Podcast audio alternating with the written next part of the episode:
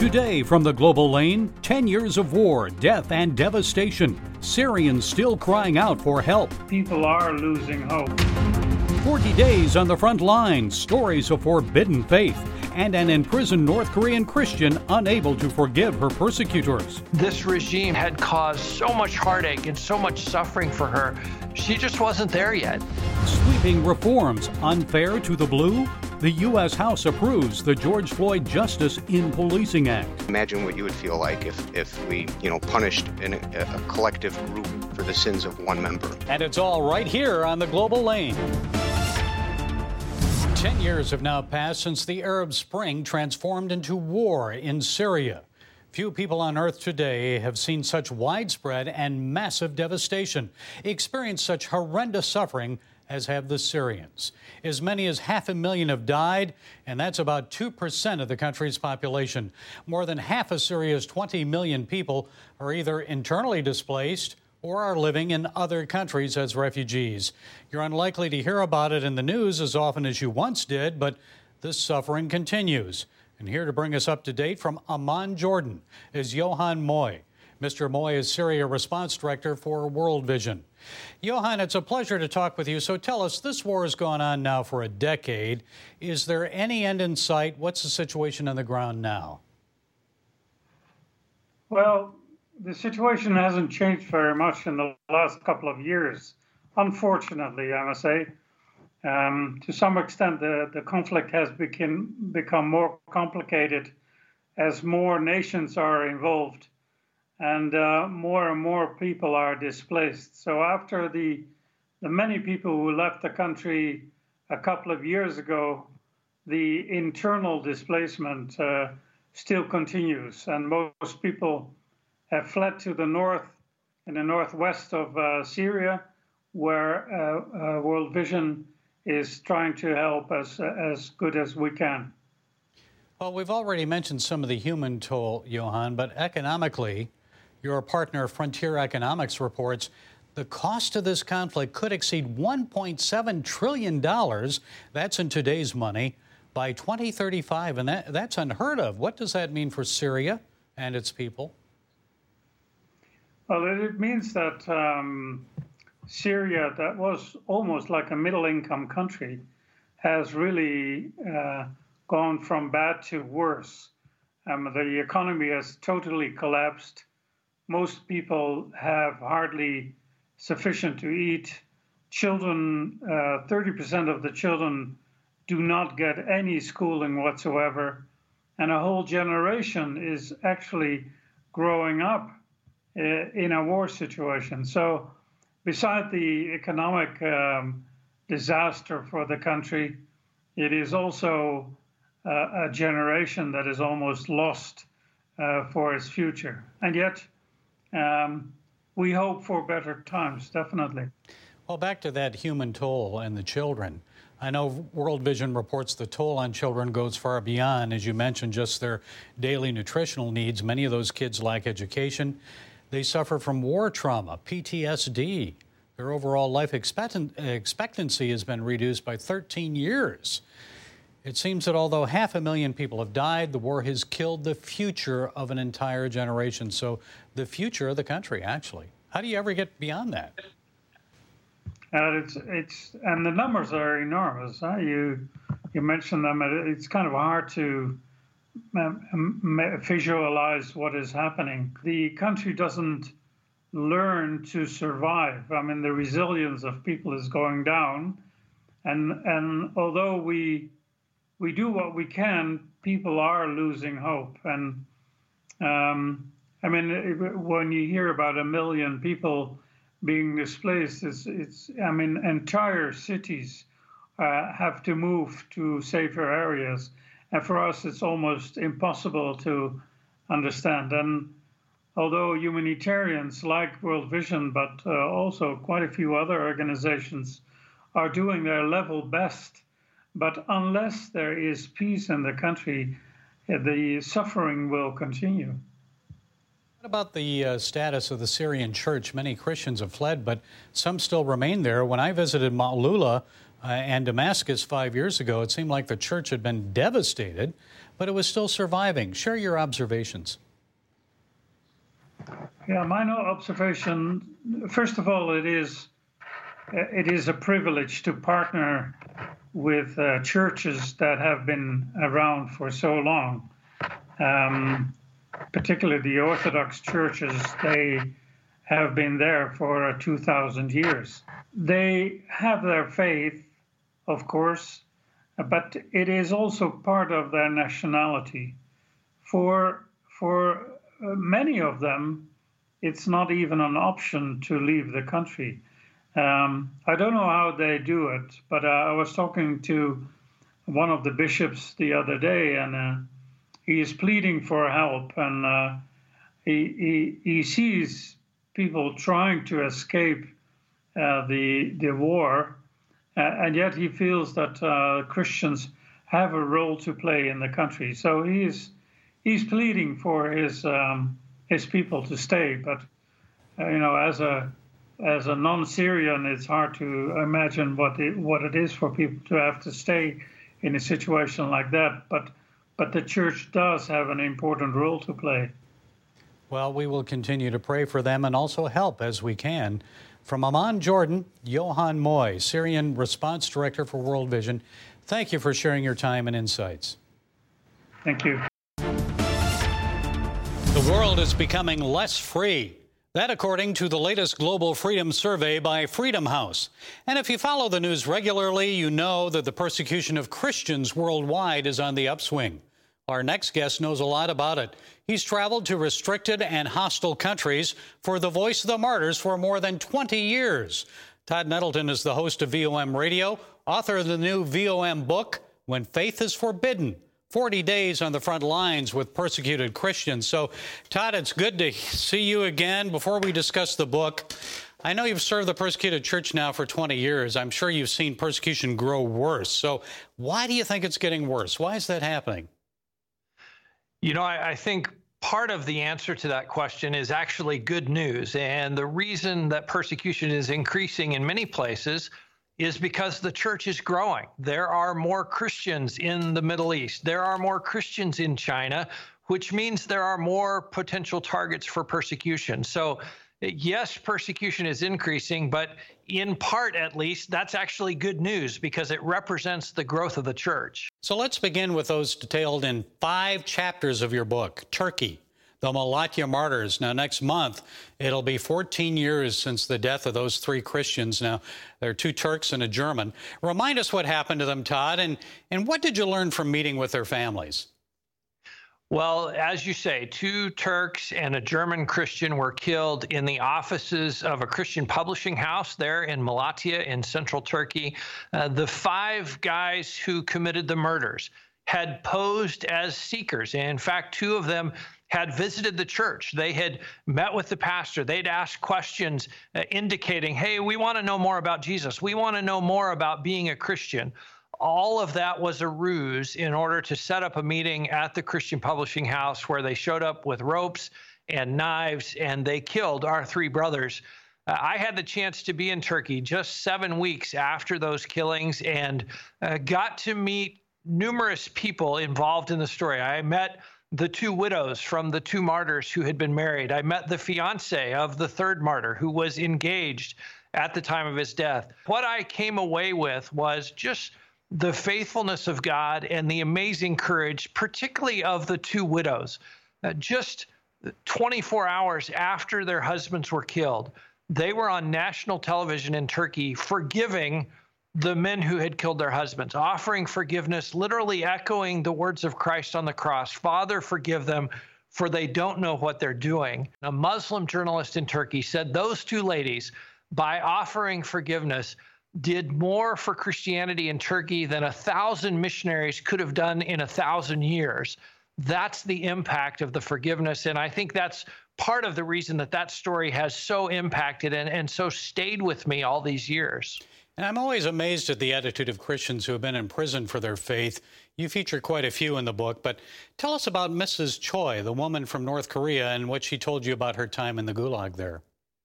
You know, Mrs. Choi had just an incredibly sad story, and it was it was hard to sit with her and listen to the suffering that she had had.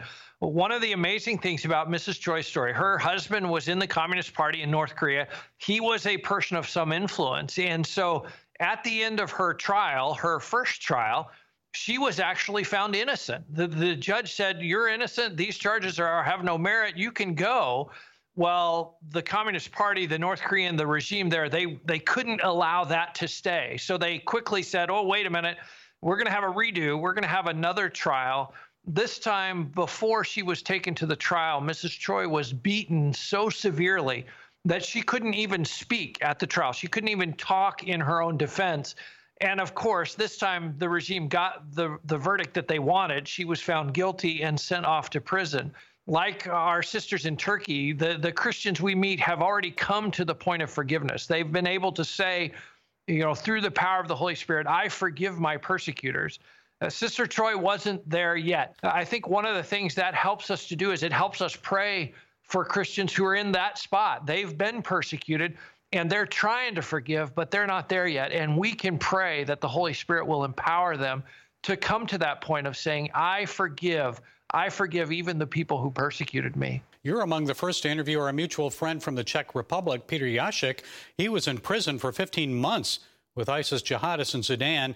You've known Peter for a long time, so have I. You were surprised, though, when you met him shortly after his release. Why was that? We wondered as I went to Czech Republic to meet with him after his release, what what's going to be left? What's going to have happened to Peter? How is Peter going to be in comparison to the Peter that we used to know before prison, before being in a cell with ISIS fighters?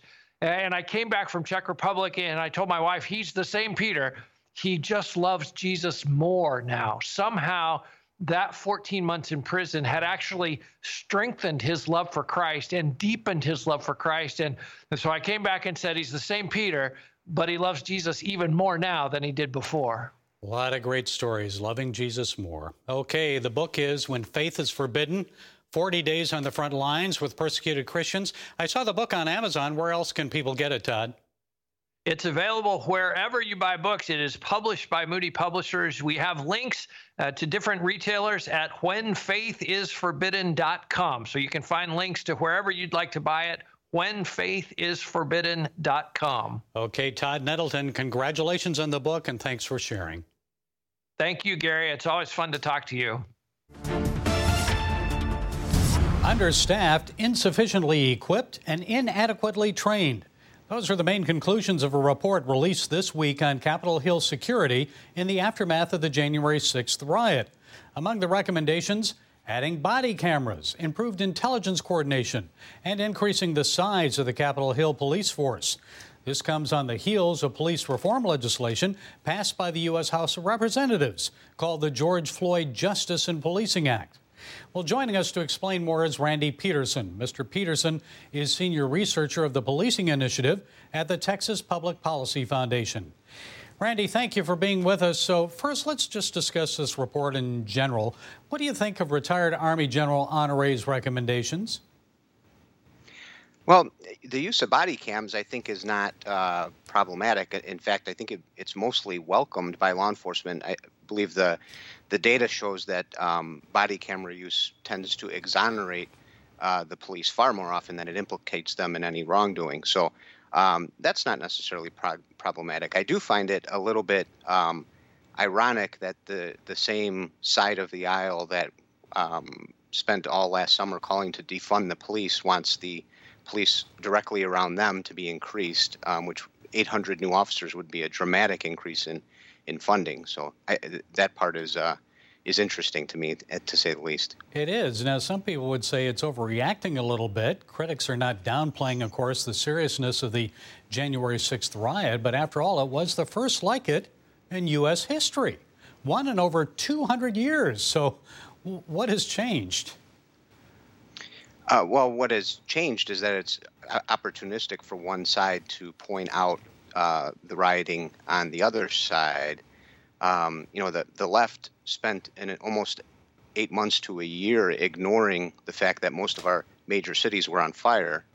Um, and then for a single day, uh, what, in comparison, is a is a, a minor riot in comparison to the hundred plus days that Portland and Seattle were uh, were rioting. Um, there was an immediate response. They found the word violence again.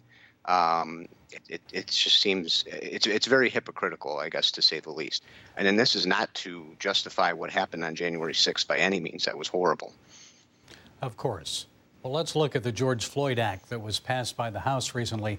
Most people probably support eliminating police chokeholds, no knock warrants. But the legislation also eliminates qualified immunity for police and redirects funding to community based policing programs. So, what do you think of those proposals? Well, to go to the first point, um, you know, the the, the public, uh, there is some consensus around banning chokeholds, but what we recognize as chokeholds is, you know, a cutting off of the airway, which no police department trains to do. Um, but a vascular neck restraint, which restricts blood flow, um, is used by some police departments and is almost always non-lethal. When you start to take away those kinds of tools, when you when you make uh, some legislation in certain parts of the country have made uh, multiple activations of the taser deadly force or uh, the use of the, the vascular neck restraint deadly force. When you start to move those out of the realm that they're actually in, which is almost always uh, non lethal, um, you take away a tool from the police and a, a less lethal tool, which automatically begins to escalate their um, their responses, right? And and they're not going to train in a uh, a system that is now classified as deadly force when they already train with their firearms for that purpose.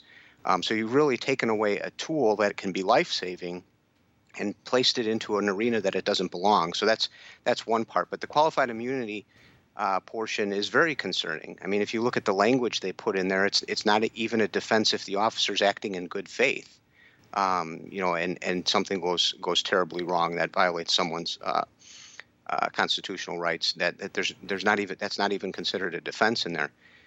Um, you know, I'm I'm concerned that things like this, even calling it the George Floyd Act, right? That you know, there, there's over 700,000 police officers in the country, and only one of them put their knee on George Floyd's neck.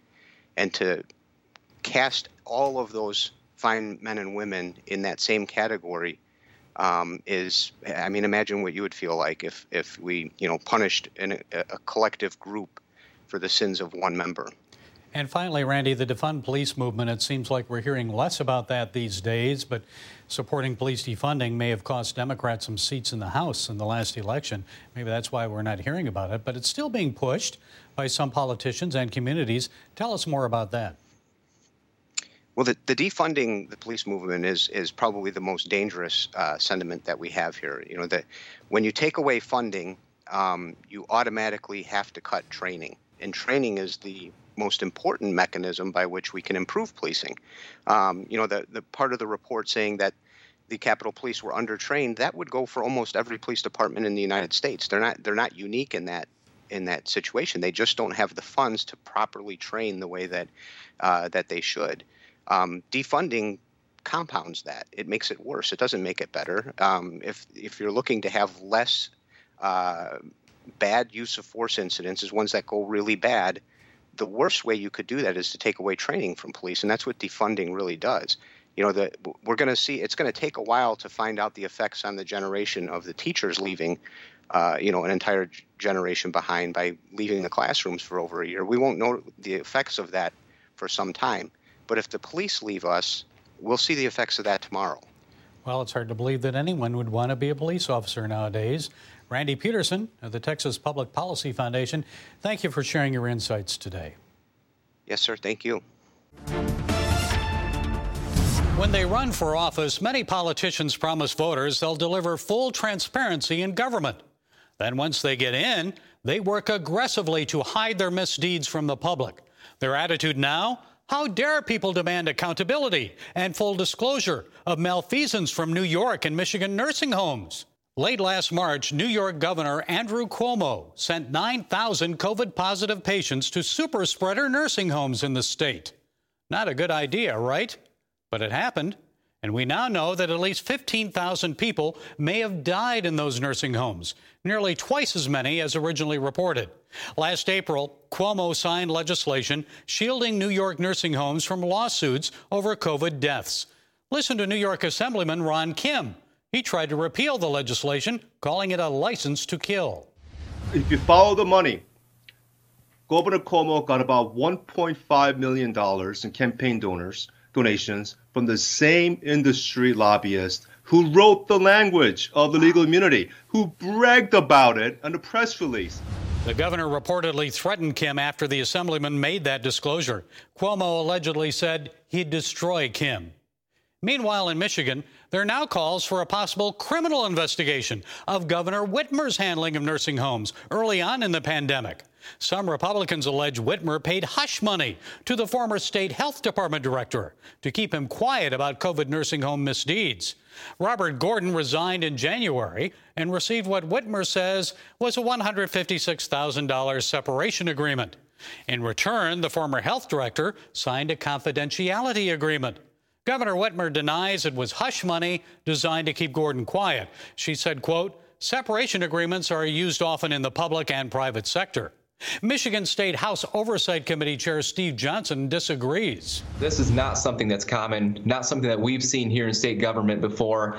And if it is so common, then why weren't they open in the public about it? It was actually the work of a dedicated journalist that exposed this. It's something that they tried to hide all along. Um, and this is taxpayer money. And, folks, that's why the people of Michigan deserve the truth. This was a public official. The public pays his salary. And he received $156,000 of taxpayer money in exchange for secrecy. What does Gordon know? When did he know it? Why was he given this unusual sum of money? It sure seems like someone wants to keep him quiet, doesn't it? Let's pray he doesn't end up like Jimmy Hoffa. But the people of Michigan deserve better. So do the people of New York. There should be full disclosure and an independent, non political investigation conducted in both states.